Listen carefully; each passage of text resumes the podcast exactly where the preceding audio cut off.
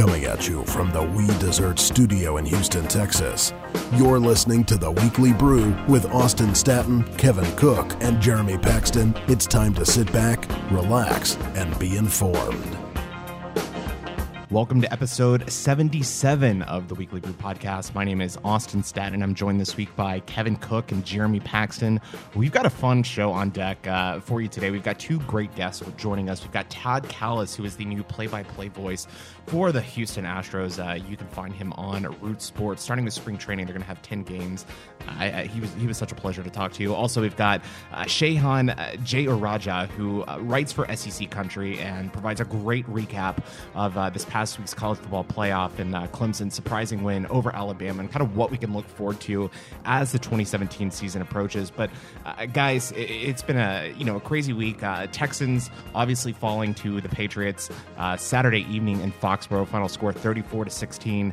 Uh, we didn't think that the Texans had any shot in winning this game, and I think the formula that we outlined was that the Texans needed to create turnovers to have a shot to win, and they did create turnovers in the first half of the game, and they you know were competitive going into halftime, and then Brock Osweiler took over in the second half. Sure, and creating turnovers is only as valuable as your ability to limit turnovers of your own, so obviously that was an issue as well. But yeah, it went exactly like we thought it would. I would say, looking back, um, you have to consider the season a success given what they were working with, but there's probably a pall hanging over every Texans fan, and I imagine, if they're honest, the organization as well, because Brock Osweiler is still going to be here. Yeah, he's under contract for seventeen million dollars next year. You can't cut him. So I think that's the biggest question mark for the Texans going into the offseason, because you can't bring in another quarterback. I mean, Tony Romo is a guy, uh, you know, playing for the Cowboys right now, who I think he's being paid thirteen, fourteen million dollars next season. You can't afford to bring him in at quarterback. So that that means that Osweiler either needs to step up his game, Tom Savage has to emerge as the quarterback, but you're also going to have to give him a contract extension, or you get lucky and find a guy like Russell Wilson or Dak Prescott in the draft. I mean, does, is that is that possible? I mean, is Houston just stuck in this mediocre space because of Brock Osweiler? That's a good question. I think uh, we have two, talent, two, two talented quarterbacks in Brandon Whedon and Tom Savage, and I gotta have to. Have Do to you think that? Uh, I well, I'd say they're. I'd like to see what they could have done last night compared to Osweiler. I think, to be okay, honest I'm with you, you'd like to see what they could do last night compared to Osweiler is, is drastically different than calling them talented quarterbacks. I, okay. I kind of tend to agree with you on the second. I would not say that they are talented quarterbacks, at least not based on what I've seen so far. Uh, this is all relative, right? I mean, relative to Osweiler, I'm going to have to call them talented quarterbacks. That being said, relative that's, to let's, let's, that's a fair point. let's let, let's actually get. I want to give Osweiler a little bit of credit last night. The receivers did drop a couple of passes they absolutely should have made, um, and you know it didn't pan out for the Texans as badly as I thought it would. I thought we would be looking at another twenty-one to zero score going into halftime or something you know, atrocious like that, but it wasn't. I mean, they put up a fight. It's hard to win in Foxborough. The Patriots are the best team in, in pro football right now, without a doubt, and I think the only team that can rival them in the Super Bowl is a team, you know, like the like Cowboys. A Green Bay or the Cowboys. Yeah, exactly. Yeah. Right. I, I think that's a fair point. And I, I, you know, Jeremy and I, we watched the game on Saturday night together at Kirby Ice House here in Houston, and there was a lot of excitement in that first half. I mean, just you know, creating the turnovers. I don't know that people felt that the Texans were going to win, but they were just glad that the Texans were in the game. And of course, this is one of the biggest point spreads uh, for an N F L playoff game in, in league history. Uh, Patriots were favored by sixteen and a half, and they actually did cover the spread, which is a little bit remarkable. Yes, but one of the notes that I wanted to bring up from the game is Osweiler and his downfield passing, just how poorly it was. Of course, he had three interceptions uh, in the game, in the, mostly in the second half, but he was one of eight with three interceptions on passes at least fifteen yards downfield on Saturday. And, uh, you know, he's he actually has the third lowest completion percentage of such passes since two thousand nine. He's completing just like twenty-eight percent of his passes. Who did it in oh nine? Pardon? Who did it in oh nine? In oh nine, uh, do you do you want to take? Do you guys want to take a guess on the other two quarterbacks? Mm-mm. No, too scared. I don't have a clue. Yeah, Brady Quinn and Jamarcus Russell. I might have gotten Russell. Quinn would have, Quinn would have totally escaped. So, so when you put Osweiler, that, that's terrible to be in that company. Yeah, when you're in that company and you're paying a guy seventeen million dollars to be your quarterback and he's in that company, I, I think that's frustrating. But the other big headline after the game was uh, Bill O'Brien was adamant that, quote, he will be back next season. Uh, and I think the question is, do we see a change in the front office for the Texans? Does Rick Smith go? Brock Osweiler ought to be remembered ultimately as the nail in Rick Smith's coffin, I think. But uh, but no, I mean, given the history, how can you imagine he's going to be anything but still here? He has survived everything. He is like the pro football version of like a, a cockroach surviving a nuclear apocalypse, right? His team has been through so much overhaul and change, and he stays around. And we all know it's because he knows something about Bob McNair. He's got some sort of dirt on him or whatever. So no, I don't think there's anything. It's, no matter how poorly he does his job, he seems to be nice enough and have a relationship with the owner enough to be able to keep it. So I would say I'd have to imagine he'd be back. Yeah, I, I think it's going to be interesting to see what the Texans do in the offseason, to see what adjustments they can make, because I think next year the team to look out for in the A F C South is probably the Tennessee Titans. You know, what they did this year, just uh, finishing with the same record as the Texans, I believe, both nine and seven.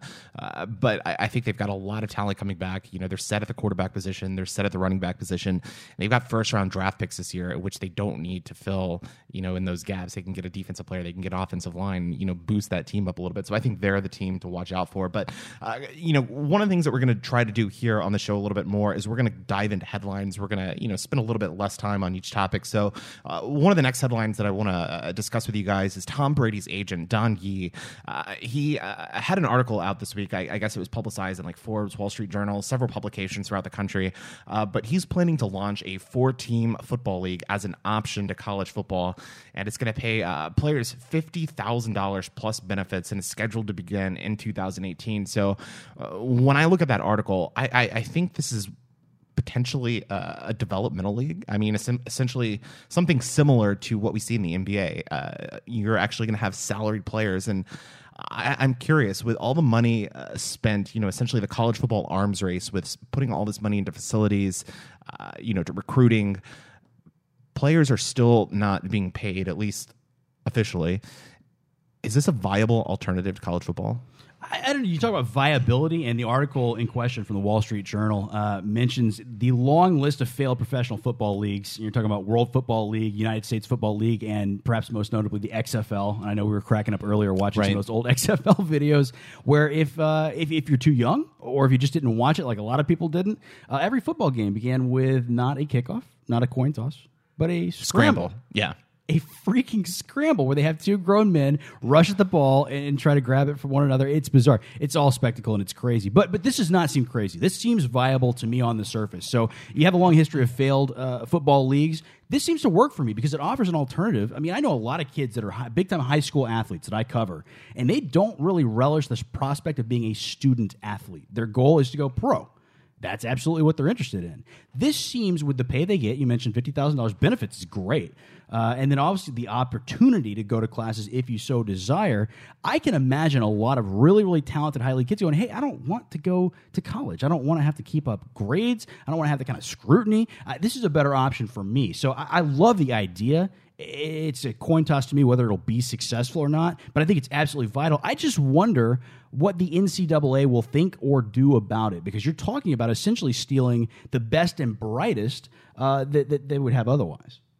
Yeah, I don't know. I don't know. I, I, I look at a league like this, and yeah, the, the history certainly brings to mind the fact that these things typically don't work out. But this seems like it's a little bit different because it is age restricted, and it seems to cater to uh, athletes that are just sort of not thrilled about going to school. That right. being said, I see this as maybe more of a magnet for guys that have tried to make it in big time programs and washed out for disciplinary reasons or uh, something else. And this is the you, next. You could essentially have option. A guy like Cam Newton, yes. you know, who was yes. kicked out of Florida for stealing a laptop, I believe. And, uh, you know, he went to JUCO. I believe he went to, what was it, Blinn? He went yep. somewhere in Texas. That's right. Uh, he, he played there for a year before, you know, taking the S E C by storm, winning the Heisman Trophy at Auburn. But he's a guy that could potentially go in this league. You could potentially have guys that are kicked out of school for, you know, grades, maybe, uh, you know, violence issues, uh, potentially going to this league. You could have, uh, we had uh, Brittany Wagner on from Last Chance U, mm-hmm. an East Mississippi Community College earlier this year. And I, I think we could see those types of players going into this league. I, I, I like the prospect of it. And unlike, you know, the Canadian Football League, unlike, you know, the X F L, the U S F L, they're not competing with the N F L. And I think if they were, they would get crushed. Of course. I, I don't know that this is going to be a viable option. I do like that they're planning to start small. Mm-hmm. And it's going to be regionally focused to Southern California, just four teams. I'm curious to see what the N C double A does, because I, I think there's been a lot of push recently Uh, you know, we've had the full cost of attendance now covered in scholarships, but a lot of people believe that athletes should be paid. Should be paid. Well, yeah, and if I think if schools weren't making so much money, if E S P N wasn't making so much money, people wouldn't raise this point. But you know, we're we're talking about college football as an amateur sport. There's nothing amateur about college football. No. If you if you you know college football players, they're huge, they're massive, they have strict training schedules. This is not the college football that people were playing twenty, even fifteen years ago. It is an enterprise, and I think there is an argument to be made that players need to be paid. But the question of whether this will succeed, I think we've got to see it at the local level work out in Southern California. How do you make money? Because the expenses are astronomical. It's like uh, somewhere between, they estimate, five and ten million dollars. I think that's per team, too, as I'm looking at it here, not uh, not just entirely. So that, that's a lot of money. How do you recoup that investment? Are there enough people that are going to be willing to patronize? Do you televise it? How much is that worth to you? There's a lot of financial questions I have about it. And you get into that idea of we're already oversaturated. The N F L itself is actually losing viewers. Right. Which, I mean, even five, six years ago would have been uh, an impossible thought in a lot of people's mind. So it does seem like kind of the wrong time to get in on it. A great idea, but it seems like there's a lot of risk involved here. But uh, at the same time, uh, maybe we should reach out to him. I'd love to hear more from you yeah, about there, this idea. There are a lot of great people involved, and again, uh, Don Yee, who is Tom Brady's agent, uh, you know, Shanahan, uh, mm-hmm. Ed McCaffrey. So there are a lot of great N F L names involved. So I, I think it's going to be interesting to see what happens. But let's move on to our next headline real quick. Sean McVay has has agreed to be the uh, the new head coach for the Los Angeles Rams at the age of just thirty. How does that how does that make you feel, guys? He's our age, and he's an N F L head coach. Make me feel. I guess it makes me feel unaccomplished, I suppose, but I don't really want to be a coach anyway. Uh, good for him. I don't know. It seems like, uh, you know, if, to be in Congress, right, you have to be, what is it, forty, thirty-five? Depends uh, on if it's no, state. No, you can be young. It, twenty-five for Congress, yeah. thirty-five for, like, Senate and president. Clearly, I don't know yeah. these facts, but the, the idea is the same, right? There's, like, a, an age. Why, why would it be that way in coaching? I'm not even sure it should be that way uh, in the Senate or, con- or Congress of any sort, but I would like to see more young guys get these kind of opportunities. I mean, there's a lot of energy there. I think young guys have that kind of fire and drive, you know? I don't know why we think that you have to be older, you have to be sort of a stately type in order to be a good head coach. Well, the last young coach, Lane Kiffin, thirty-one, Oakland Raiders. That didn't work out so well. Yeah, was it point. Lane Kiffin or was it the Raiders, though? Could have been a combination of both. Probably. Yeah, I was going to say, I mean, we're talking about the Los Angeles Rams. So, uh, young coach, okay, great, but is that really the team that needs a young coach? I mean, look at what he did with Washington as the offensive coordinator. Kirk Cousins was, what, a fourth-round draft pick, drafted the same year as Robert Griffin, and, you know, he was fran- he got the franchise tag this year. He's probably going to get a one hundred million dollars contract this year uh, from the Redskins, so he developed him as a quarterback, and I think that speaks volumes. I mean, Washington was a good team this year on offense. I think it's a great opportunity for him, and, you know, congrats to McVay for getting that job. But what is it? What does it take to be a great head coach? Let's lay out what are the things that you have to be able to do well in order to be a great head coach. Develop players. Okay. I, I think that's one thing, you know, when I look at Bill O'Brien. Does a head coach do that, though? Or, I, I mean, there, so. are, there are player development staffs. I mean, not even a single guy, but multiple guys that kind of handle that. I think I think development also goes down with, like, uh, you know, the coaches, uh, not necessarily the head coach, but the people you hire. And so I think you have to be able to make those decisions. Like Bill O'Brien, for example, I think he's done a great job, uh, you know, um, on the defensive side of the ball. Just look at his defensive staff. Mike Vrabel, who, uh, you know, he's, I believe, linebacker, defensive line coach, but he's gotten looks for defensive coordinator positions. And I think that uh, the lower people on your staff is what makes your team successful ultimately. And I, I'm kind of curious if, it, you know, what McVay can do. He just hired a great offensive coordinator. But the one question that I have for him is Los Angeles, that media market, is that going to be too much for him at the age of thirty? God, they're going to love a young guy, and I think a young guy like him is going to love the attention, too. So I don't I don't anticipate a problem there. Interesting that California would be the, the two youngest head coaches ever hired. Right. Y'all both go to California. But but I just, okay, so we broke it down, right? I think, obviously, uh, calling, not calling plays during the game, but clock management, all those games, and then hiring people. That's really all it is, being a manager, being a boss, hiring the right staff. Yeah. Right, yeah, like, are you an effective people manager? I think that's pri- you know, half of what makes a good head coach, and the other part being, are you an effective schemer from, you know, on both sides of the ball? Um, Um, you know, to be honest, I, when I look at him being hired for the Rams, I think about everything else that's going on in that circus in Los Angeles, and he really won't be the focus of uh, media attention going into the twenty seventeen season with the uh, you know, a new team moving into the area. Um, I, I mean, who knows? I mean, what are they supposed to, like, share a stadium here? Until yeah, so actually, let, that that's a great segue to our next headline, and that's going to be the uh, the Chargers announcing that they are going to move from San Diego to Los Angeles, and uh, they do have plans to actually share a stadium uh, once it's built. Uh, I believe it's twenty eighteen, uh, but the Chargers are actually going to play in a soccer stadium where the L X A, where the L A Galaxy play. It's going to hold thirty thousand people. An N F L team playing in a stadium that holds thirty thousand people. Uh, I know we've kind of discussed this via text message. Uh, you know, just a few years ago, L A had no football teams. Now they have two. Mm-hmm. Is that too much? Oh, far too much. L A, I went to grad school in the Los Angeles area. It is really? Not a football town. There was some old L A Rams stuff that you'd I see. I think they are a football town. I just don't. I think there's so many other things going on in the city.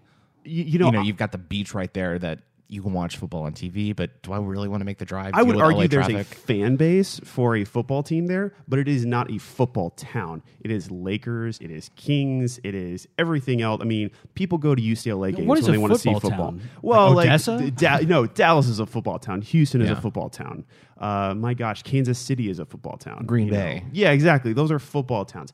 California is, is, is a different culture. They they think about, you know, sports a little bit differently. Like, when you ask like your average California sports fan, like, what do you like to go? I like to go to U S C games. I like to go to U C L A games. Like, no one talks about, oh, God, I love the Chargers. Or, oh, God, I love the Raiders. Like, it's just not on their radar like it is here. Yeah, and it's interesting. Uh, you know, the Chargers are moving because they couldn't get a stadium funded in San Diego, and I, I don't blame the taxpayers for wanting to pay for, you know, a multi-billion dollar stadium when you have a billionaire owner. I mean, right. uh, but the Spanos family, I think that they were disappointed that they did have to make that move from San Diego to L A. I don't, I, I think this is a problem with the N F L. Like, a few, I, I, I think I read something that there's been like seven teams that have moved, uh, you know, in the past like fourteen years or something like that, uh, or have filed for moving. I, I don't know. The, the the number is crazy, but uh, another team that is also potentially on the move is the Oakland Raiders. You know, they're another team that hasn't gotten the stadium funding that they've wanted. I mean, you, you see Levi's Stadium built in San Francisco for the forty-niners. Great, beautiful new stadium. It's going to host the uh, college football championship game, I believe, next season uh, out, out there in Santa Clara. Uh, but Oakland has not been able to fund a stadium, whereas now Las Vegas is courting, you know, the Raiders, and potentially going to build them a two billion dollars stadium. This would be the second professional sports team to, uh, you know, go to Las Vegas in the past uh, few years. We obviously know that the uh, the N H L granted a new expansion team uh, for Las Vegas. And so I, I, I actually like that move. I think that's a smart move. I think that the Raiders will do very, very well in Las Vegas. It fits, too. Just thematically, spiritually, philosophically, it seems like it's a really great match between those uh, those two ideas, those two teams. You know, I, I love that pair up. And then you've got such a great young team. Mm-hmm. Uh, you know, you've got Carr coming back, uh, you know, from an injury, but I think he's going to be there for the long haul, and, and you know, that team. But I think the one difference is, uh, I, I believe the Raiders are going to file the paperwork, and uh, I believe the league owners are going to vote on it in March, and I believe twenty-four of the owners have to vote yes. And I think that uh, one of the big owners behind it is actually Jerry Jones. And so I think this will pass. And I think, uh, you know, Las Vegas and the state of Nevada have been very supportive about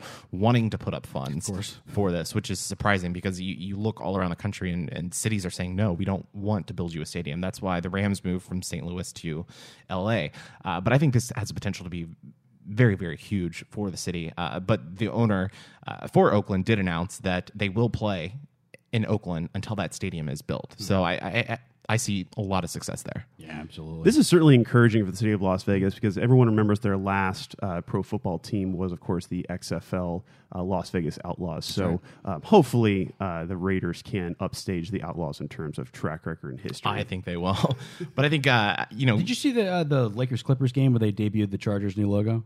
Yeah. And it was booed heartily. Yeah. Which is weird about it. Why boo there? I, mean, I don't even understand why, but apparently it was a big, big deal, and they yeah, booed the tight end as well. There were a lot of uh, great memes on social media this week, uh, you know, with different sports teams uh, making comments. I believe the Tampa Bay Lightning, uh-huh. the, N F- the N H L franchise, uh, sent a tweet out to the uh, the Los Angeles Dodgers saying, hey, I thought we were just friends. Right. I don't know. Just so many, like, different innuendos. But uh, moving on real quick to our next headline, uh, the World Cup is actually expanding from thirty-two to forty-eight teams by twenty twenty-six, and uh, kind of big news for Fox, Uh, which has the T V rights in the United States for the World Cup. And so essentially uh, they're getting free games on their network because I, to me, that seems like a, a no-brainer good deal for Fox. But this could also take place in the United States. I, I, I know I'm sorry, the United States and North America are projected to host the World Cup in twenty twenty-six, and uh, they, they have projections for this, or they they actually do. Wow, okay. I, I know we don't talk much about soccer. Do you have money writing on it? I'm no, just asking. no, right. I, I don't. We don't talk about soccer much on the podcast. No, we don't. Is this a good reason? Yeah, is this a good move? I'm this mo- has almost been too much for me. All right. I could not care less. But it's great. Uh, it means more teams that we'll be able to beat, right? I mean, because when you're talking about expanding, you're going to let in worse teams. That would be teams that would be ranked below uh, the U S So I would love to see them be able to play some more teams and win against them. In theory, but I mean, you're going to have more European teams coming in. You're going to have more teams from Asia coming in, which I think, uh, in some respects, are better than the product that the United States has put on the on the pitch the last few years. But let's move on to our next headline real quick. Uh, Floyd Mayweather Junior Uh, and Conor McGregor, they're actually talking about a boxing match. And and I think there's a lot of legs to this. Dana White, president of the U F C, has said that he's going to pay each guy twenty-five million dollars out of his own pocket to get this thing together. Uh, I know we don't talk about boxing, U F C a lot on the show, but I can't imagine the press conferences for that. I mean, yeah. just the smack talk between those two going back and forth. I mean, already on social media, it's been great. Is this a fight that you guys want to see? These are two very polarizing figures. Uh, some people really, really support them. You know, Money Mayweather, he has that whole crew and that, that sort of swagger I see a lot of people adopt on Twitter as, as though it were their own or whatever. Obviously, Conor McGregor's got his fans as well. They are two of the most, um, uh, I would say, conceited, obnoxious, arrogant people ever. And I actually happen to Uh, enjoy Floyd May- Mayweather and his, uh, his his antics and so forth, not beating women so much, but they're two hated people. Who do you think is more hated? Who do you think the world would be rooting for in that? McGregor, easily. You think so? Yeah.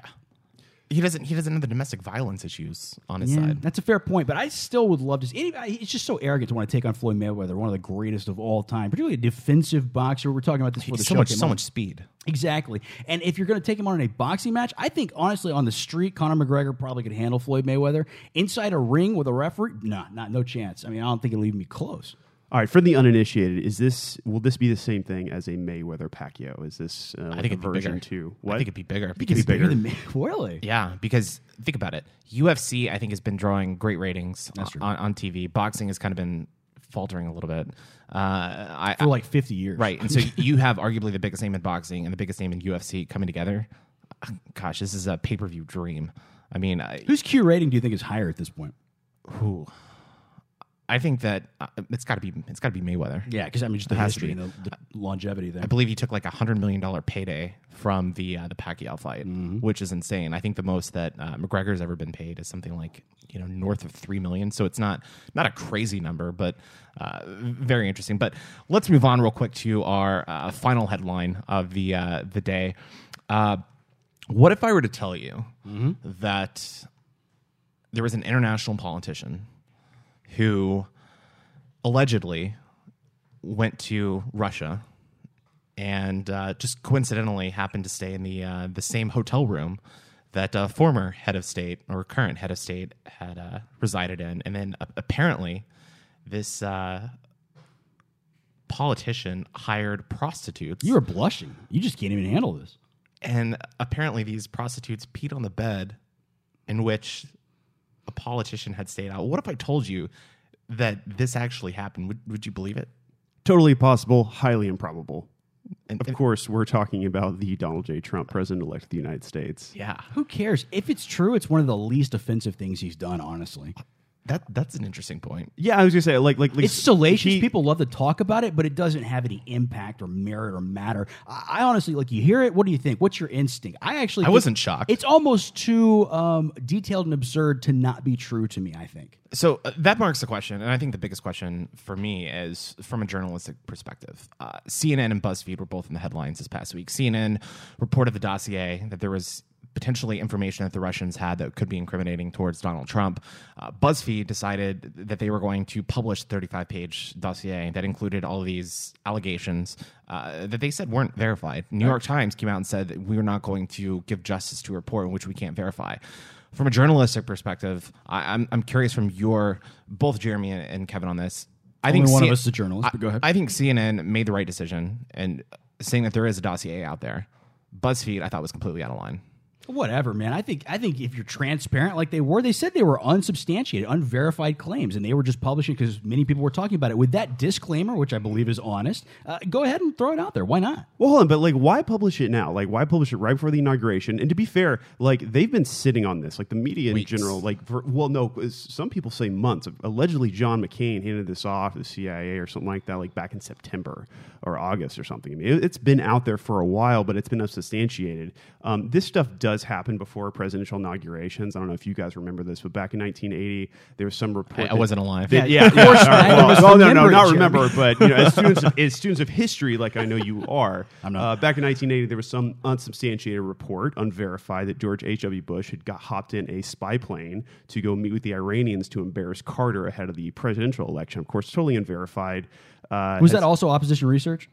Alleg- I, I guess I don't know, but it, point point being is that you know this stuff comes out. It's not unlikely, or you know, not uh, totally out of the blue. But what I find is like I didn't know BuzzFeed did news anymore. Like I thought thought they fired their news staff. So when I saw this, oh, I they, was like, they did oh. lay off a lot of their news staff. Yeah, it exactly. I was like, a lot know. of manpower to release a document. Though, fair enough. Fair. So, but but but you know, to be fair to the people criticizing BuzzFeed, like I don't even really think they do news. So I don't think it's fair to hold them accountable to the same standards. Now C N N, on the other hand, it was an Onion article. Did you see it? Where uh, a guy was a BuzzFeed reporter, quote unquote, was captured in uh, Afghanistan, had to explain to them what what what his role was, what reporting was. Like, I make listicles. Yeah, exactly. That that word was included in the article, as you might imagine. So, anyways, this is the uh, the last week that President Barack Obama is in office, and uh, I'm kind of curious. He's a sports guy. Oh yeah, big sports guy. Loves basketball. Loves golf. What are some of the sports moments that you're going to take away from his presidency? I don't. I don't want to get into his like legacy as a politician, but like specifically sports. I every year uh, when I filled out my brackets for March Madness, I measured my success against uh, picking against Barack Obama, and he publicized his always. How did you do? Uh, I think I think I beat him every time. Actually, I don't think I ever lost to him. He was not very good at picking, and I'm not very good either. We're both, you know, kind of middle of the pack or whatever. You're essentially throwing darts. I yeah. mean, it, it's a crapshoot for the for, for, for March Madness. Well, except throwing darts actually requires a lot of skill, and you know, the, they're good fair. dart players. But, but yeah, no, I hear what you're saying. But that was that's my big sports thing. I always liked having that. That was kind of cool that a president of the of the you know. Uh, United States, a very powerful, large country, would go out and fill out brackets and do something. I don't see Trump doing that kind of stuff. He can't even use a computer. That's fair. What about you? Yeah, when, when I think about uh, Obama's legacy, one thing I would like to see him do, I won't take credit, take credit for this idea. He should resign his last day in office and let Joe Biden be president I, I've for heard a day. lot of, I've heard a lot of people say that. I would love to see that happen, just so all of the Trump forty-fifth president stuff is just like, you know, totally useless on Inauguration Day. Oh, and gosh, not to mention, be, like, poor Joe Biden. Think about all the Biden memes that we're going to miss now that Obama's out of office. I, I like Joe Biden, and yeah. I, I thought it was great that he got the Presidential Medal of Freedom this past week. I thought mm-hmm. that was a classy move by Barack Obama to do that for him, and I, I think that just the shock on his face when that announcement was made was just was, was amazing. And I think Biden's probably looking at himself right now, knowing that if he would have thrown his hat in the ring, he'd probably be the president right now. I, I, I honestly think that he would have beat Hillary. I think, but, you know, I, I totally understand that there was a lot of mutual respect between Biden and Hillary, but I, I think we'd probably be looking at him as the forty-fifth president. But uh, when I look from a sports perspective for Barack Obama, uh, I'm going to go down to one of his blunders, I guess. Okay. And, uh, you know, he was... President George W. Bush, one of my most memorable sports moments from him was throwing out that first pitch after nine eleven. And, you know, there's a documentary on E S P N about it. And, yeah, and it's it, phenomenal. It was, it was a strike. Amazing pitch. Barack Obama, not he's athletic, plays basketball. Sweet jump shot, too. He He's a great golfer. Terrible at throwing out first pitch at baseball games. I mean, he he's atrocious. Uh, but, you know, that that will kind of stick out. You know, what, what I recall from that documentary, though, is how much Bush cared about Oh, yeah, uh, he was performing. practicing. Oh, yeah, and practiced a lot, which took away from his uh, time to pay attention to other parts of his duty.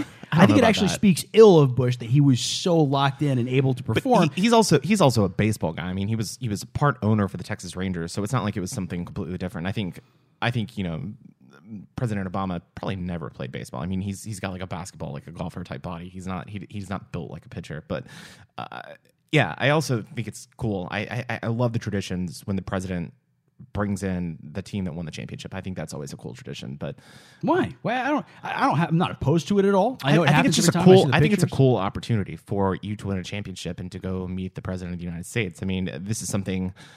was Reagan the one that started this? I believe I, I'm not. I'm not one hundred percent certain. It goes back a ways, but I know yeah. it goes back a while. But I, I think it's just a cool tradition. I feel like Nixon was calling plays in the Super Bowl or something like that, as I recall. So there's been a long history between politicians. I mean, that's that's that's a legit story that I think has been verified, if I'm not mistaken. I need to actually look it up before I say that. But yeah, there's a long-standing relationship between politicians and sports. Uh, I'm not sure exactly why. I don't think there's any reason for the, the championship team to go visit the White House, but it's always cool to see the pictures and see how impressed the players, who are often very young men, right. often very young African-American men lately too. So getting to meet with the first black president, I mean, it's it's a cool thing, I guess. I, don't, I can't imagine how it was pitched when it first got started, but I'm, I'm, not, I'm glad we have it for sure. Yeah, very cool. So Barack Obama out as forty-fourth president of the United States, Donald J. Trump, or maybe Joe Biden as the uh, forty-fifth president. We'll see if uh, Jeremy's plan actually comes to fruition. But we've got a great show on deck. We've got Todd Kalas, Houston Astros play-by-play voice, and also Shehan uh, Jeyarajah from S E C Country joining us here in just a few moments. We'll talk Astros baseball. We'll talk Jeff Bagwell, who potentially could be going into the Hall of Fame this week.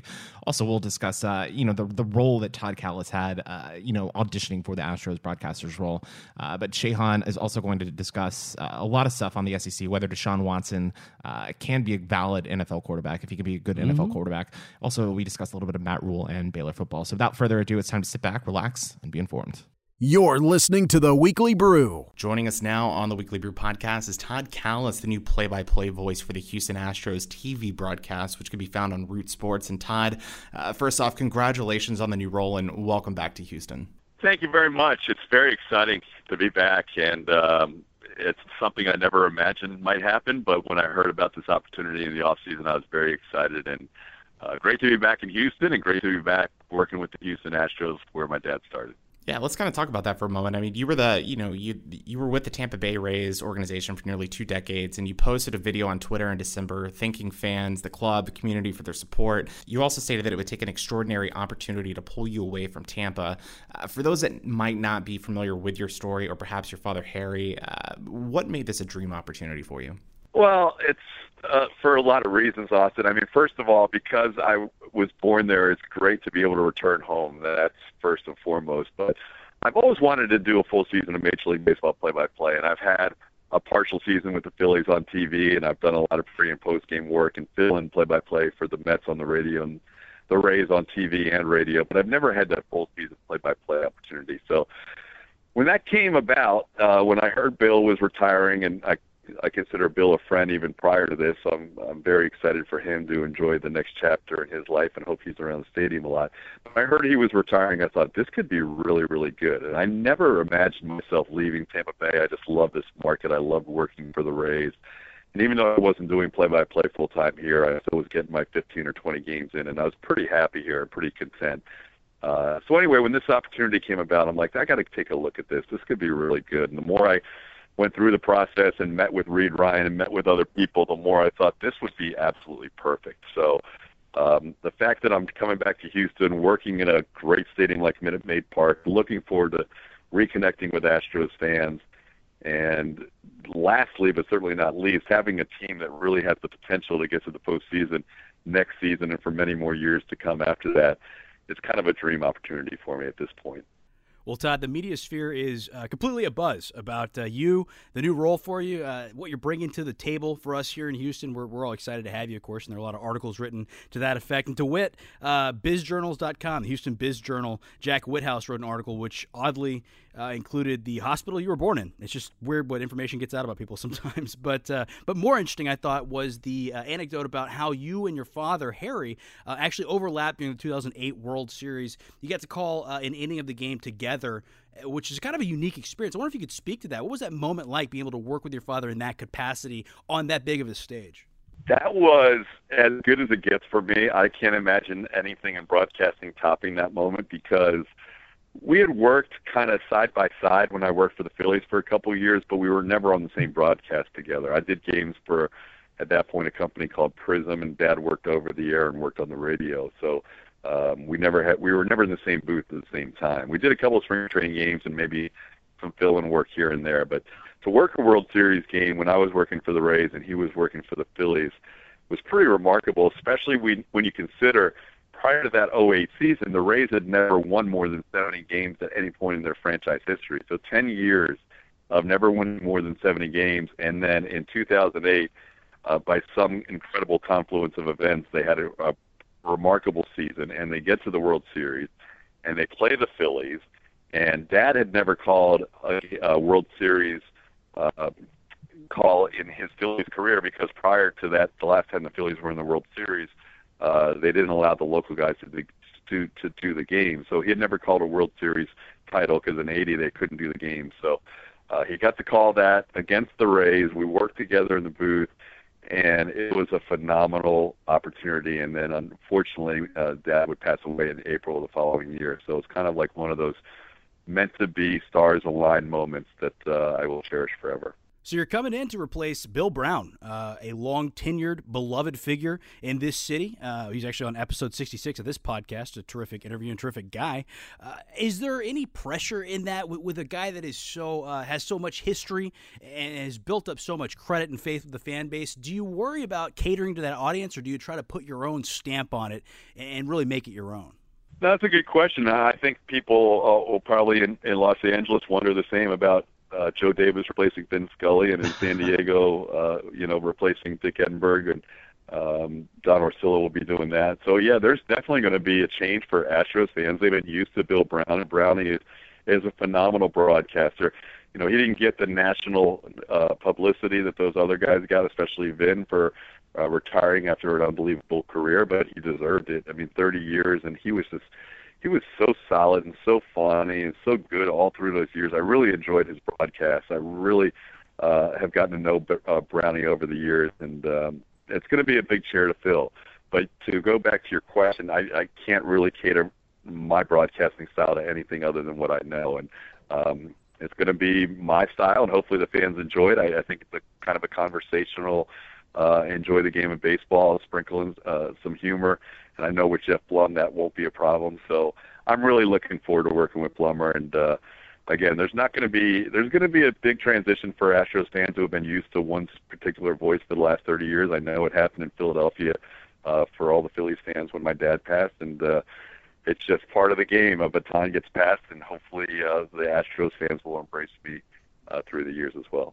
Yeah, you just mentioned Jeff Blum, and, you know, one of my favorite things about watching Astros games on Root Sports in the last few years is when he's on the broadcast. I think he's a, a great analyst. I love his insight. I love his humor, and especially the banter between him and Julia Morales. I just think it's it's uh, quite comical. But, uh, you know, you actually auditioned with Jeff, if, if, if what I'm reading is correct. And what did that process look like? And do you think your past relationship with him, you know, kind of overlapping in that two thousand four season, kind of helps with that chemistry? And how do you build Ken? chemistry leading up to the season? I think that's a good, I, I think you have to build chemistry. I think it just comes from uh, being friends outside of the booth too, and that comes with time. So uh, I, you're right. I did get to know Jeff a little bit when he was a player with the Delaware Rays in, uh, in two thousand four, and then I got to know him more as a fellow broadcaster the past few seasons. And I agree with what you said. I really enjoy his broadcasting style. I thought, uh, you know, with Julia as well, I've gotten to know Julia very well through the years, and I think you know, she may be as talented as anybody who does her role in Major League Baseball. So it's going to be a fun broadcast booth. But uh, I think the chemistry just comes with hanging out, you know, and getting to know each other. The fact that we have ten spring training games that we're going to broadcast en route, ramping up to the season, is going to allow us to kind of find our rhythm and find our cadence together and get to know uh, how each other likes certain things. I, I, I'm really looking forward to it. I, I've watched probably to this point a half a dozen or ten Astros broadcasts uh, from the past year, and uh, that really helped me prepare for what turned out to be the mock broadcast that was part of the process for us uh, going through this search for the new play-by-play guy. And uh, I worked with Jeff on those uh, on that telecast. They tell, told us in advance what game it would be. And then we kind of watched the game off of a monitor and called it on headsets uh, like we would if, if we were watching live action. So uh, that was kind of how the process went down there, and it, it's uh, that was our first broadcast together, I guess, even though it didn't go over the air. And I'm looking forward to our next uh, real broadcast uh, in late February, early March, when the team plays down in Florida. So I'm kind of curious, like, how that works. I mean, you're broadcasting a game off a monitor. It's got to be a little bit different knowing the result. And, you know, also you had mentioned broadcasting ten games at spring training, you know, pitchers and catchers report in less than five weeks. And uh, outside of, you know, watching old film, I mean, what can you do to study the team so that you know them more a little bit better. I mean, I imagine you probably weren't able to watch as many games because of your duties with the Rays. Is that correct? Yeah, I mean, I, you, you lock into one hundred fifty telecasts with the Rays, and it's hard to see every other team. But, um, yeah, I have watched, started to watch as many Astros games as I can. I'm probably um, somewhere in the – in. I, I had six to ten going into that process of the interview, and I'm probably somewhere in the low teens right now. I'll continue to watch that. Um Pretty much just watching the, the starters and the, and the bullpen guys and watching their, their pitches and what kind of they go to in certain situations, just so I know what their repertoire is. It's one thing to know a guy has fastball, slider, uh, split change, but it's another thing to actually watch him and, and incorporate those pitches and how he, how he likes to use them. Um, but, yeah, I'm, I'm looking forward to that, and, uh, and I think getting ready for a season, you really start to, to dive in more and more into the team history and learn as much about that.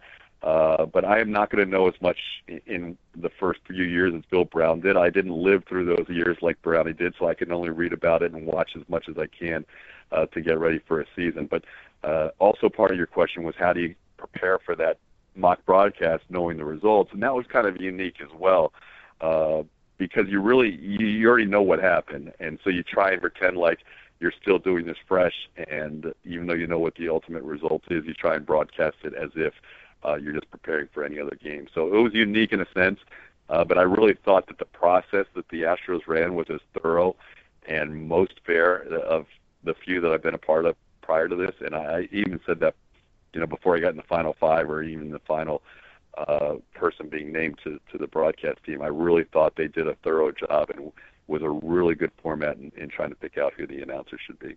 Well, I think those of us that follow the Astros find ourselves in uh... – a similar position as we have the last couple of years. You know, there's been Sports Illustrated buzz about this team, World Series projections, all of that.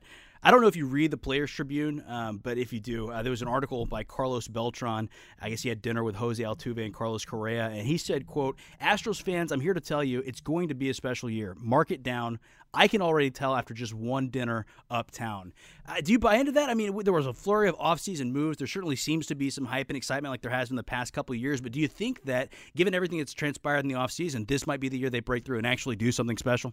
Absolutely, and I did read that article that you referenced. I, I really I liked what I read. I mean, I was that got me even more pumped up because Beltran's a guy uh, who kind of cut his teeth with different organizations and was with the Astros a dozen years ago, and here he is coming back and really embracing the leadership role. The fact that he, you know, sought out Altuve and Correa and had dinner with them as soon as he got into town. You know, he's going to be a big factor in the clubhouse, and uh, getting a guy like Josh Reddick, who is kind of a has a, a really good personality and has been a leader with the A's through the years, and then Brian McCann, uh, even though you know with the Braves and with New York, uh, a lot of great years with those two teams, and now he's going to be a big part of that clubhouse and a big leader on the team. So, yeah, there's it's warranted. I, I think you know you're, if you're A J Hinch, you try not to have expectations too high because you can only go down from there. But I think this team is a legit contender. I, if you look at the top teams in the American League coming into the season, I think you have to put the Astros right up there. A lot of people like what Boston did with acquiring Chris Sale, and certainly Cleveland will be good again this year.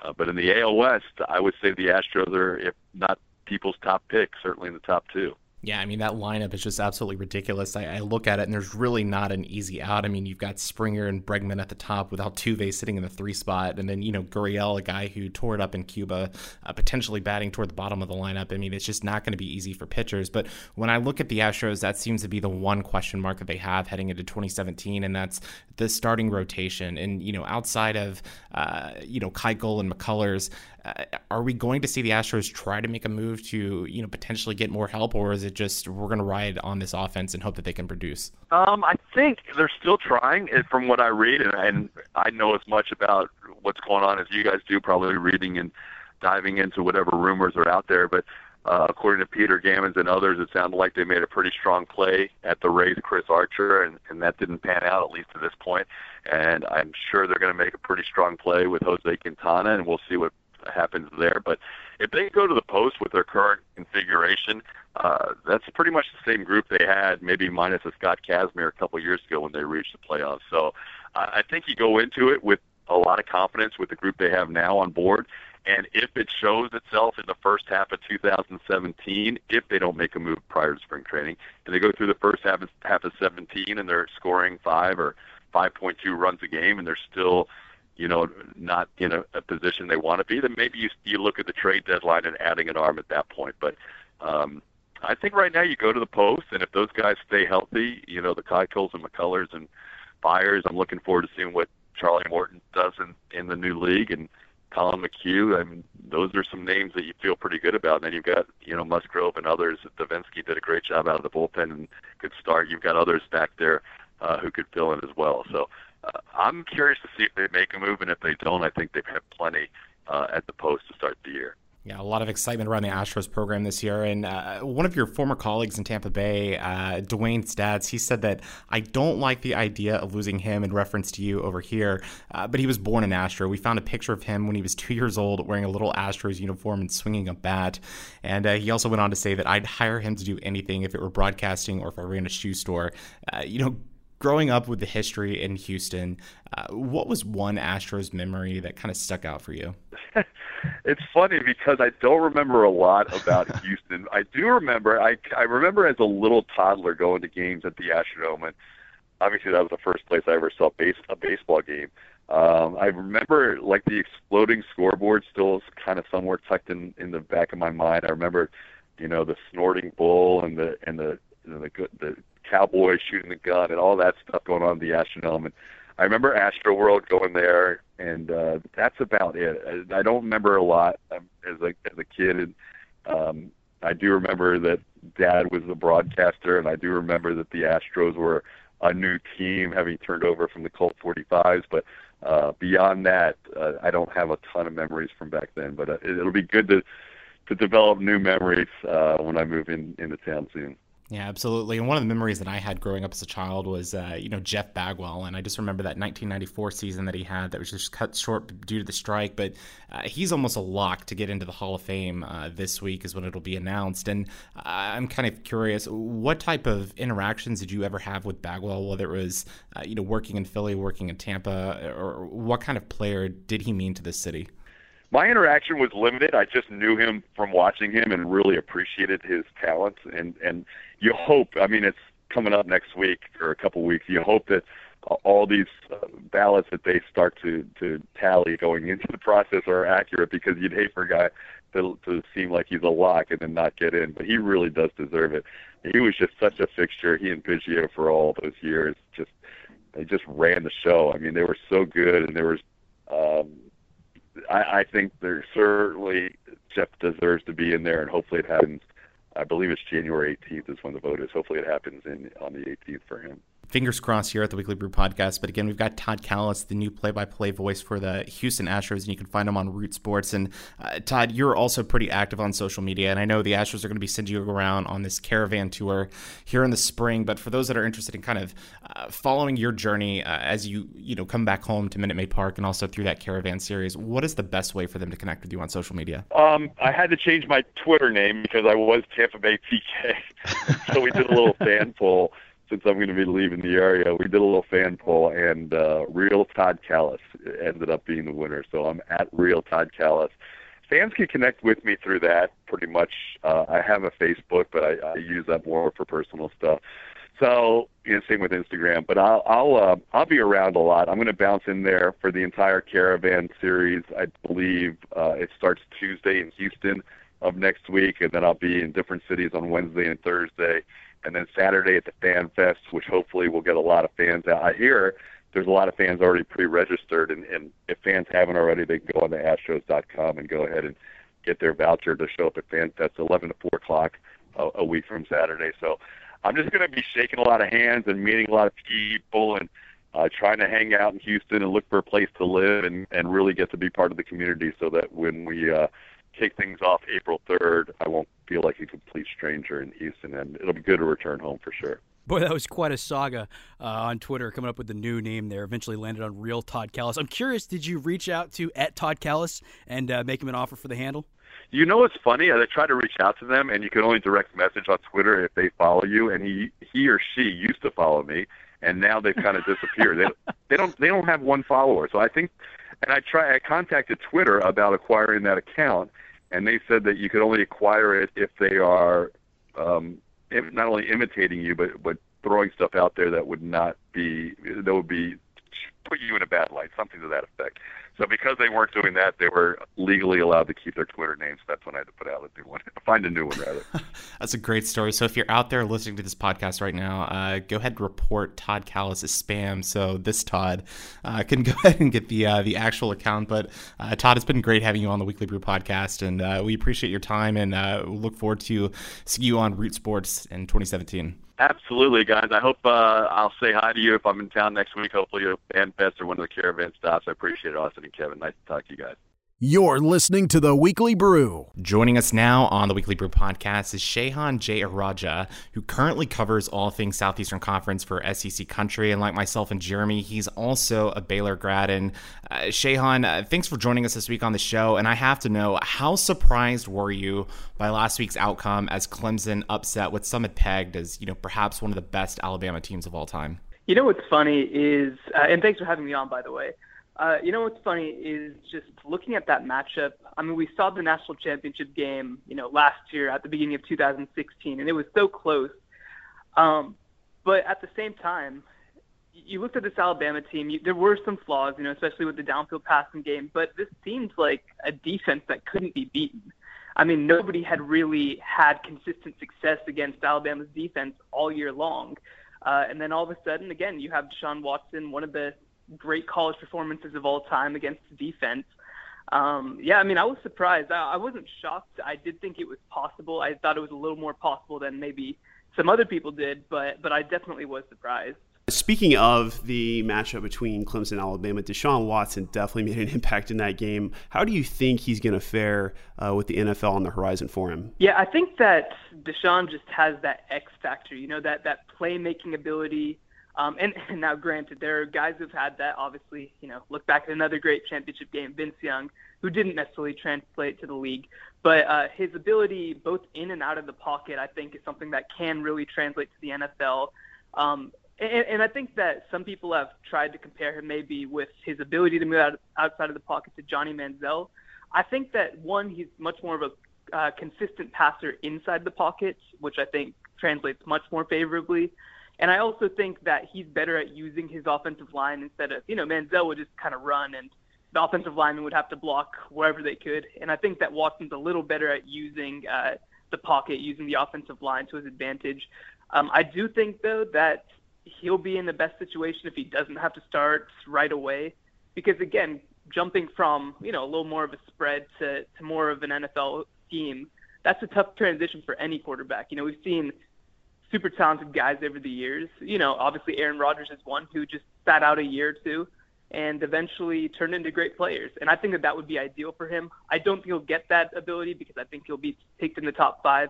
But I am high on his potential, and it really just is up to, to Deshaun to see what happens in the future. Uh, definitely, I, I, I see that potential as well. But one thing in thinking about where Deshaun could improve, um, are turnovers going to be an issue for him in the pros?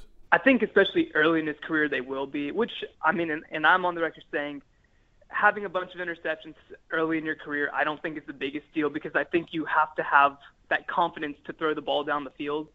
But, yeah, I mean, I think it definitely will, especially early in his career because, again, he ended up finishing, I believe, with fifteen interceptions. And, I mean, that's that's not a small number. That's, that's a significant number. That's one per game that he played. And he had multiple games with multiple interceptions. I mean, again, he managed to uh, – to avoid them in the national championship game.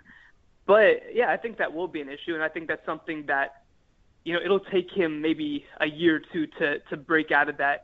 And, and the other thing is with that is I think that he just needs to sometimes let the game come to him a little bit more, and hopefully when he's surrounded by N F L talent, he'll learn how to do that. Yeah, I think he's got a lot of potential, and I, I loved watching him play, especially against when, you know, when the lights were the brightest, he always seemed to excel. I think he had something like eight hundred passing yards against Alabama, both this year and last year's game. But I think our listeners kind of know that we've discussed gambling on the show quite frequently. And with that being said, uh, Vegas odds have come out for the twenty seventeen season. And of course, Alabama is the early favorite at four to one to win the college football playoff. How big of a step does Jalen Hurts need to take in twenty seventeen to keep the Crimson Tide as a playoff contender? What teams, if any, can challenge Alabama and the S E C next season? Well, I think you, you look at the S E C right now. I mean, again, ten of the fourteen teams finished between six and eight wins, but nobody other than Alabama finished with more than ten wins. I mean, which is absurd. I mean, it's it's it's been a while since that's been done. So the thing is, even if Jalen Hurts doesn't take that step forward, Alabama should still be the favorite in the S E C. I don't think that anybody's quite knocking on their door quite as yet. Um, but I do think that with that kind of natural growth that you will see between a true freshman and true sophomore year, they'll be that much more dangerous. Now, at the same time, Alabama does lose several starters on defense, especially in the front seven. And that's where Alabama was really just miles better than everybody else this year, was in the front seven. You know, you lose Tim Williams, you lose Jonathan Allen, and those are going to be tough guys to replace. Um, you know, Alabama will have a very good defense next year, but it won't have the senior-heavy, you know, uh, chaos-ridden defense that maybe they had this year. So I do think a lot more will be on it, but I don't know that even if he weren't to take a step forward, I don't know that's enough for anybody else to catch them in the S E C as yet. Yeah, so speaking of other contenders in the S E C, Auburn, you know, Gus Malzahn has reworked his offense a little bit, and uh, with a new quarterback, actually Baylor transfer Jarrett Stidham, uh, how do you think Auburn might fare next year in the S E C? Yeah, you know, I think that at this moment, you have to consider them second or third at the worst behind L S U in terms of contenders in the S E C. Um, you know, you looked at Auburn this year, and it was kind of uh, a little uncharacteristic because Auburn's offense was really the issue most of the year. When Sean White was totally healthy, they were very, very good. But when he wasn't, they their offense just completely fell apart. Uh, now they lose Carl Lawson on the defensive line, Montravius Adams on the defensive line. So those are going to be two major, major uh, losses next year. And for that reason, the offense is going to have to step up and be a lot bigger than it was this year. But I think that Stidham, you know, just in himself is miles better than White is. And if he's able to stay healthy, I think he brings a whole new dimension to the offense because they didn't throw the ball downfield hardly at all this year. Uh, you know, when White was throwing the ball, he was throwing it, you know, ten, fifteen yards most of the time.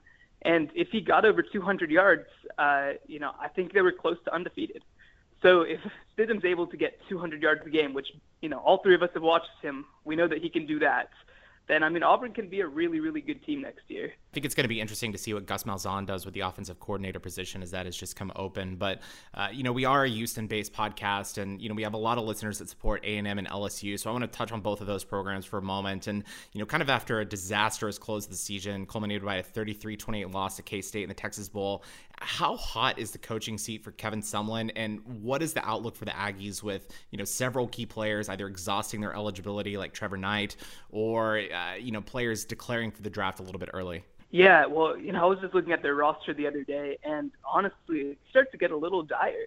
Um, you know, obviously at quarterback, they're potentially going to be starting uh, Jay Kubanek, the former JUCO transfer, but someone didn't seem to have a lot of faith in him this year. Uh, and in the games that he played, you know, they were pretty unimpressed against U T S A. They, uh, you know, they finished the game against Mississippi State with a loss when Kubanek had to jump in.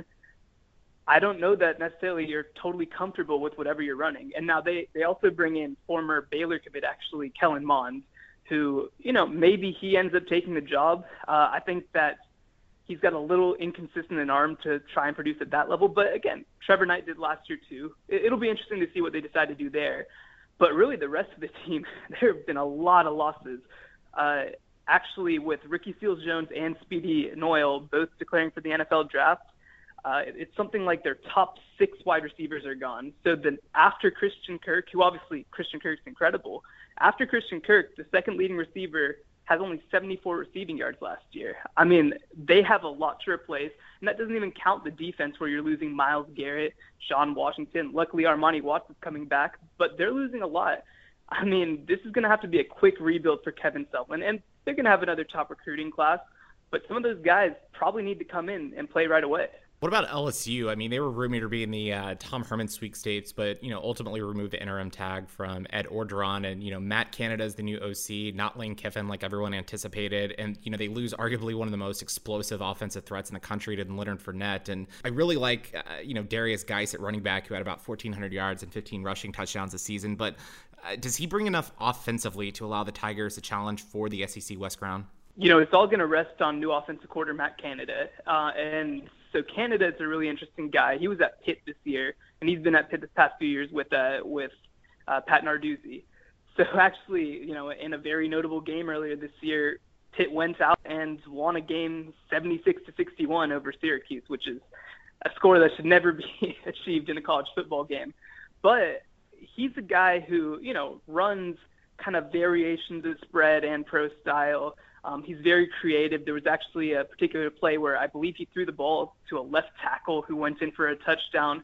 So Canada is willing to do different things. He's willing to attack in different ways. Um, and and if he's able to take advantage of this personnel, because, again, he's never worked with this much talent before. At L S U, you know one thing, you're going to have talent. Um, and so the big question for me isn't necessarily Geist, actually. It's what they end up doing at quarterback.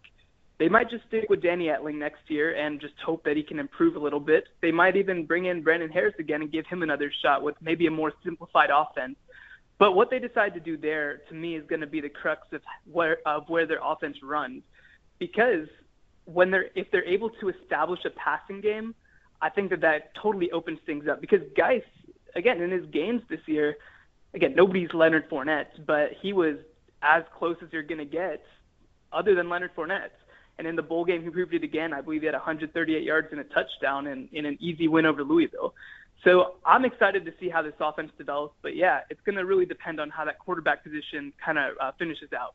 You know, Shehan, this kind of brings an interesting question to mind for me. Uh, it seems like S E C teams like L S U, like Auburn, like Bama, um, Bama excluded, but they, they tend to get these four- and five-star guys on offense but never seem to cobble together a program that can really be effective Uh, in the long run. Why, why do you think that is? Well, I think you especially look at this year.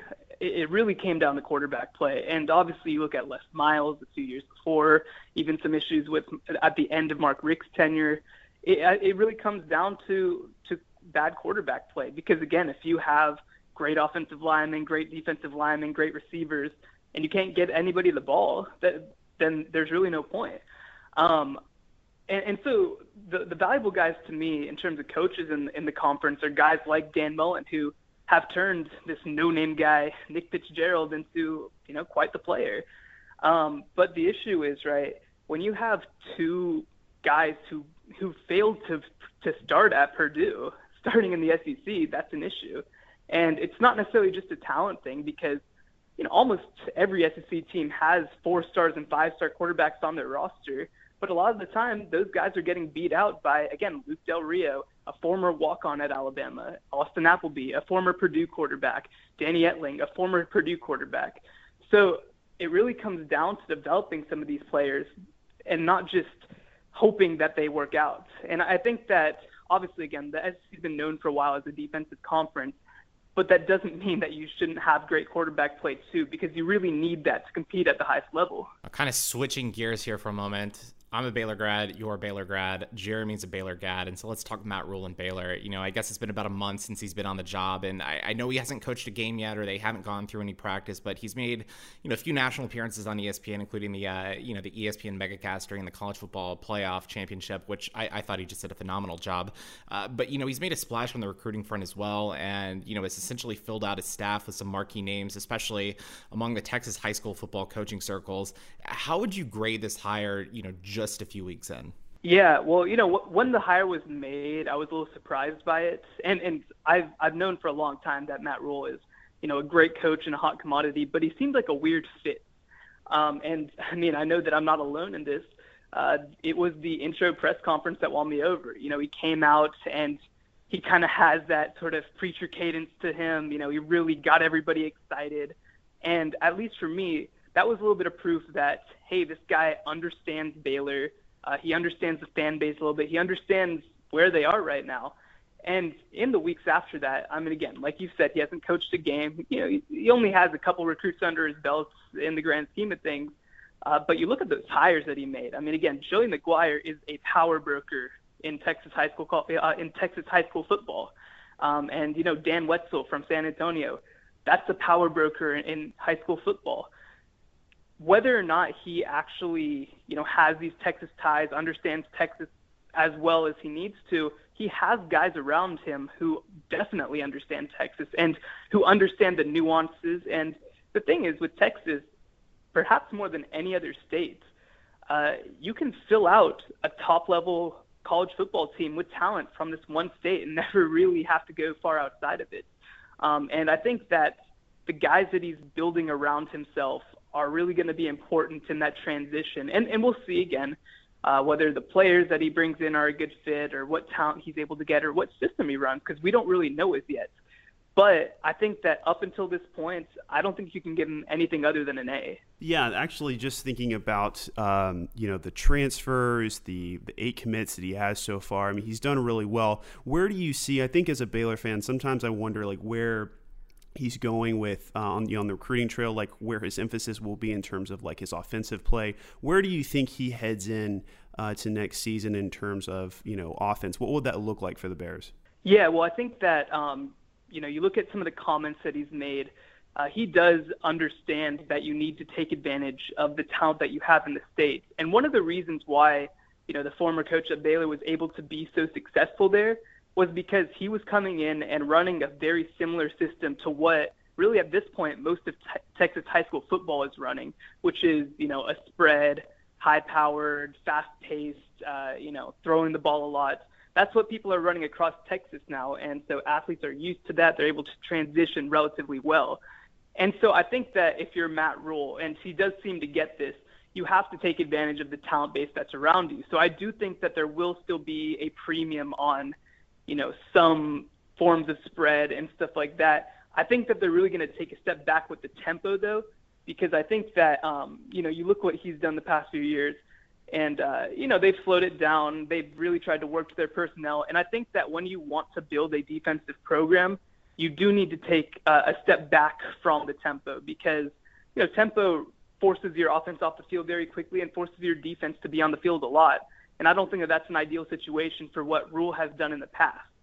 So I think that there still will be, you know, lots of spread. I do think that there will be, uh, you know, they've already started circulating the hashtag Big Play B U.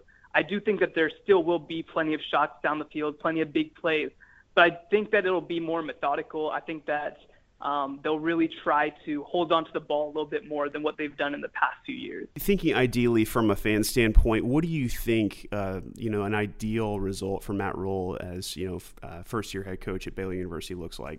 Yeah, no, that, that's tough because, uh, you know, you do bring back a decent amount of talent in your first season. Um, but again, you don't know uh, necessarily what talent fits what they want to do. And second, you don't necessarily know uh, how much depth you're going to have to do it because you are potentially down, you know, most of two recruiting classes. Um, they could be playing with, you know, fifty scholarship kids next year. So it, it's going to be it's going to be a struggle for them if anybody gets hurt. I think that if you're Matt Rhule, your goal is to just try and make a bowl game, um, you know, which is, you know, a tough thing to do as a first-year head coach uh, in a place that's working with, you know, less scholarship players than you need. But I think that if they can get to, you know, if they can get to six and six, I think that everybody has to be thrilled. And again, after the success of the past few years, that's going to feel a little underwhelming for some Baylor fans. But I think that you, if you have something to build on there, if you have that success, that postseason, those extra practices, you know, that immediate success to sell to recruits, I think that you have to be thrilled about that. Yeah, kind of. It, it's it's unfortunate that the college football season just ended. I mean, I think all of us are a little in depression mode right now. Uh, you know, kind of looking forward to late August, early September when everything's get underway. But uh, Shehan, uh, we definitely appreciate you joining us this week on the Weekly Brew Podcast. And I know you're pretty active on social media. You know, whether it's S E C talk, whether it's Baylor talk, whether it's, you know, kind of joking around, even some, you know, uh, Donald Trump commentary, which I definitely appreciate. Uh, how can our listeners find you on social media? Media. Yeah, the best way to reach me is definitely Twitter, and it's at Shehan Jeyarajah, S H E H A N J E Y A R A J A H. And uh, yeah, I mean, I, I'm pretty active on there. I'm pretty easy to reach on there. Now, what about S E C Country? How can they find you on there as well? Yeah, so uh, so I do general assignment stuff for, for S E C Country, uh, so just S E C country dot com. Um, you know, I'm all over the site, so, you know, you can Google my name with S E C Country to find a list of all my articles, um, but my stuff appears, you know, on the front page of the site all the time. Well, we definitely appreciate you joining us, and uh, good luck, I guess, as you get a little bit of downtime, hopefully, and uh, before everything gears up for spring football. Yes, thank you, guys. Appreciate you having me on. Closing time. We just had two great interviews joining us for episode seventy-seven of the Weekly Brew Podcast. Thanks to Todd and thanks to uh, Shehan for joining us on the show, and uh, Astros pitchers and catchers report in less than five weeks. I couldn't be more fired up about the season. I can tell from your body language that you're fired up. And there's just, I mean, pitchers and catchers reporting, good God, I could not care less about anything except maybe soccer. But but I'm happy for you. It's nice to see you be so excited. And I'm looking forward to, the only part of baseball season I like, Austin, is watching you be so enthralled with it. That's I it's really get so a lot much of fun. I love joy. it. I love it. I I don't think there's anything better than baseball. I, I love going to games, just sitting back, like having a drink, uh, talking with friends. It's just so much fun. I, I, nothing beats a night at the ballpark, in my opinion. Yeah, Austin, I actually pay attention more to baseball because you are so enthused by it, because I want to know what you're so happy about. So uh, I actually otherwise would not pay attention That's at so all. Sweet. I'm so yeah, content to look at my college football recruiting and news until the season starts. But thanks to you, I look at baseball more. Well, uh, I appreciate that. But uh, thanks to you uh, again, Todd Kalas, for joining us on the show. I thought he... Uh, Uh, provided a unique perspective on, uh, you know, not only the season, but his job, uh, what he does. Also, it's kind of cool to hear him, you know, discuss uh, his relationship with his father, and also being able to call a World Series game with him. That was uh, uh, pretty fascinating. Yeah, and we had Bill Brown, of course, on episode sixty-six. We uh, we love Brownie, which you called him multiple times. I did not have the courage to That's call him Brownie. Nickname. I know. That's I know his Twitter is. handle. Right, but I didn't, you know, I didn't, like, you know, work with the guy or anything. But, but as bold as that was, you know, we love him and his work. And talking to Todd, I feel pretty confident about him coming in and replacing him, doing a really fantastic job. He's got a job. Great voice, too. Absolutely. Very, very smart, very uh, charming and engaging, too. So I got, I, you know, there was a, there was a period where I'm like, oh, God, you lose Brownie. Not there, I said it. What are you going to do? And uh, I think they did find the guy. I mean, I credit to the Astros for going out there and getting Todd, because he is uh, he has the roots, you know, he has the ties, right. Definitely has the talent. I think Reid Ryan made an excellent hire, and I can't wait to watch him on Root Sports uh, this spring. But also Shehan, I thought he uh, brought a lot of insider knowledge covering the S E C, and I thought his breakdown of the national championship game between Alabama and Clemson is spot on. Also, it's interesting to see uh, what his projections were for Deshaun Watson. Yeah, yeah, absolutely. Uh, special thanks to Shehan for coming on. He he's he has the ability to say a lot in a short amount of time, which I think right. speaks to his ability to report on this stuff well. Um, yeah, no, it was it was great talking uh, S E C football with him, and sort of some of the differences between the S E C and other conferences. Also talking um, about Baylor and the hire uh, with Matt Rhule coming in, making a big splash in the recruiting scene. I mean, just since we had the interview, I mean, he's picked up even more recruits. So I'm yeah, excited. I think something like Baylor. four or five recruits. Yeah, Baylor yeah, has no, like twelve I'm, recruits right and now. And all these transfers. I'm I'm really excited as a Baylor football fan to see us get back on our feet in the twenty seventeen season. But yeah, it should be yeah. should be a lot of fun. I think fans' expectations might be a little high. I was looking at some of the message boards and people were like, yeah, I think nine wins is realistic. I don't think so. Hmm, I yeah. think I think Shehan had it on point that the we, Baylor success this year would be a bowl game. Absolutely. We should be happy just to go to a bowl game. Wow. Yeah. yeah I, I think that it, they're going to have talent. Depth is going to be an issue. I think learning a new scheme is going to be challenging for the players. I and the Big twelve is going to be tough. I mean, their first game is against Oklahoma this year. Mm. Uh, the road game against Duke, that's not easy, especially a new coach, young team. I, I don't know that that's easy, but I think if you can get to six, seven wins, I think that sets you up well to get eight, nine wins in year two. And I think that's what's important is Baylor fans need to see progress. What about uh, for the for the hometown fans? This is a Houston podcast. How do we feel about the Cougars next year? Uh, that, what would be successful? Because I, I mean, I would say that given the talent they have, and you know, obviously recruiting's not been as Tom Herman is a figure. He, he's stealing guys. He's got an incredible class coming into Texas. There, I'm sad that uh, I, I, your defense is going to be good. Exactly. At Oliver, he's going to be phenomenal. I, I I like Kyle Allen at quarterback, uh, and if if you listen to Tillman Fertitta, nine wins is the minimum. So they always talk about how guys that are you know college aged, eighteen to twenty-two, whatever, just can't physically make it in the N F L. You know, not like the you have LeBrons, you have Kevin Garnett's, guys that went immediately to the N B A and had success. I think Ed Oliver could play in the N F L right now. Today. I think so too. I think if he was eligible, he could help a team. I think if he was eligible for the N F L draft this year, I think he'd be a top five pick. Yeah, I think you're probably right about that. I think that. there are very few players that I have seen that could do that. I think J D Clowney is one of them. Yep. I think Adrian Peterson, after his freshman year yep. at Oklahoma, was just phenomenal. I think he could have gone into the N F L. That's why I think it's going to be interesting to see if Tom Brady's uh, agent, his uh, his name's Don Yee, if his mm. league. That is essentially going to be an N F L developmental league that has no affiliation with the N F L, if if that could work, because I think you could see guys like Ed Oliver go there for a year, develop, focus just on football, essentially like training for the N F L combine, right. and then go into the N F L the following year. And I think there are guys that are N F L ready just a year out of high school. And that's two thousand eighteen. Now, the N F L rule still would require them to sit out until they're three years removed from high school. So that's that's you know, a fair point. Which is why, and that's kind of cool because you have them there for a while too. So you're able to kind of build something. Again, we talk about player development, right? And you have some consistency in terms of schemes. You, what you what you see, unlike the X F L, the U S F L, would actually resemble real football, hopefully, and be really entertaining to watch. I would think maybe equally as entertaining as watching college football for two teams that you have no affiliation with and no dog in that hunt or whatever. Yeah, no, absolutely. Sorry, I was just I wanted to remark about U of H. I, I would not underestimate a Major Applewhite squad uh, going next year. Of course, he's going to. Hey, I'd feel more confident with him playing quarterback, just because that that guy never lost. Like he he was so so much of a competitor. I mean, I, I what is he like thirty-four, thirty-five? He'd probably his eligibility right is, uh, is is Ex- exhausted, right? Yeah, yeah. But I, I think there's a lot of reason to be hopeful for U of H. I mean, they have a tough non-conference schedule this year. Again, I'm going to work on getting Major uh, a medical redshirt or whatever they call it. Okay, well, and, surely there's something I can go back and, and get him start a petition, play. Right? Yeah, and let's, uh, let's make go, Major great again. Let's go over the past few coaches that U of H has had. I mean, they've consistently been good on the field. Tony Levine, yeah, exactly. I mean, terrible. Well, he was terrible, but they still did okay as a team. I'm assuming. Well, they had some know. injury issues yeah. with him. I think uh, they had two quarterbacks go down, and I think they had like a quarterback transfer. Uh, so they had some really tough issues uh, at the quarterback position. But yeah, I, I think Major can be successful at U of H, and I think they have a lot of talent returning next he year. He seems to be saying all the right things about being in for the long haul too, which Tom Herman obviously did not. No, so, I, I think I think the moment Tom Herman was hired, everyone knew that this was going to be a short term thing. I think Major Applewhite, he's going to be at U of H. Contingent on the fact that he wins nine games a year, because that's the bar that Tillman Fertitta set for him.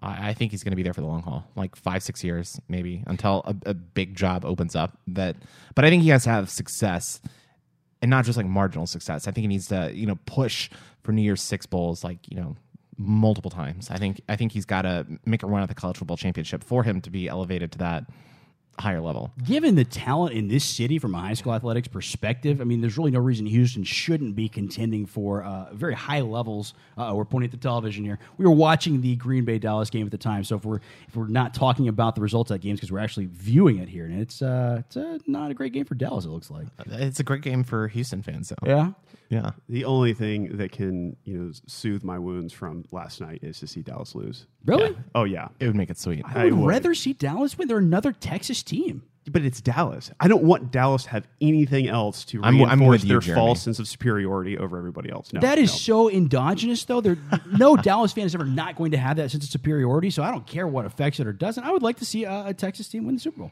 All right. Well, hopefully it's not the Cowboys. so, no. Well, we're kind of out of them. Dallas fans are already loathsome as, as it is. I don't want to. Yeah, let's let's yeah. just root for the Texans Super Bowl fifty-two. Let's let's make that happen. But again, we had a we had a great episode today, uh, episode seventy-seven of the Weekly Brew Podcast. Thanks to Todd Kalas and Shehan Jeyarajah for joining us on the show. And uh, if you want to continue to follow our work, you can check us out on social media. Just search Weekly Brewcast on all platforms. Uh, all of our work is posted on there. We uh, also post to our website each Monday morning. Weekly brewcast dot com. You can see the show rundown on there uh, each day. And if you want to follow us on social media, you can follow Kevin at, at K Michael Cook, Jeremy at uh, Fiesta Bear oh eight, and you can follow me at A Staton. That's S T A T O N. But guys, if you look at those Twitter handles, right, I think there's some commonalities: A Staton, K Michael Cook, and then Fiesta Bear oh eight. Fiesta Bear. That's right. So uh, clearly we had the same thought in choosing, you know, sort of professional handles that would represent us in the world as we went out and tried to get jobs and tried to engage with people. What were you thinking, Jeremy? Well, you guys are like, you know, quasi-public figures. I mean, Ooh, you do quasi- P R, I like that. You do yeah. P R, I'm, you I'm do like journalism. I'm in mental health. I don't I tweet do a lot. Journalism. So you. Anyway, follow all of us though, because you, and I will say uh, I'm going to push the uh, the Facebook page this week because we have thirteen hundred people liked it, uh, have liked it over right. history. We have considerably more listeners than that, so there are many of you guys that are hearing our voices that have not liked the Facebook page. It's very easy. Just go search the Weekly Brew on Facebook, and we don't like flood you with things. No, we don't we, sell your information. We don't even get your information. No, we, we just, just we just post articles that we find relevant. We post our show on there each week. Yeah, it's a great, great spot to find all of our content. And if you find something interesting, you can find one of our posts and share it around your Facebook as well. That's always more helpful than uh, than the stuff that we put out there, too. So, hey, we know you guys like us. You're listening to us. Go and support us. Yeah, absolutely. So just follow us, Weekly Brewcast. Check us out. All of our, you know, even if you go to weekly brewcast dot com, all of our contact information is listed there if you want to reach out to us. But again, thanks to Todd and Shehan for joining us on episode seventy-seven of the Weekly Brew Podcast. Uh, and for my co-hosts this week, Kevin Cook, Jeremy Paxton, my name is Austin Staton. We'll see you next week. And guys, remember, no matter who you are, where you go, or what you do this week, always, always brew responsibly. You've been listening to The Weekly Brew.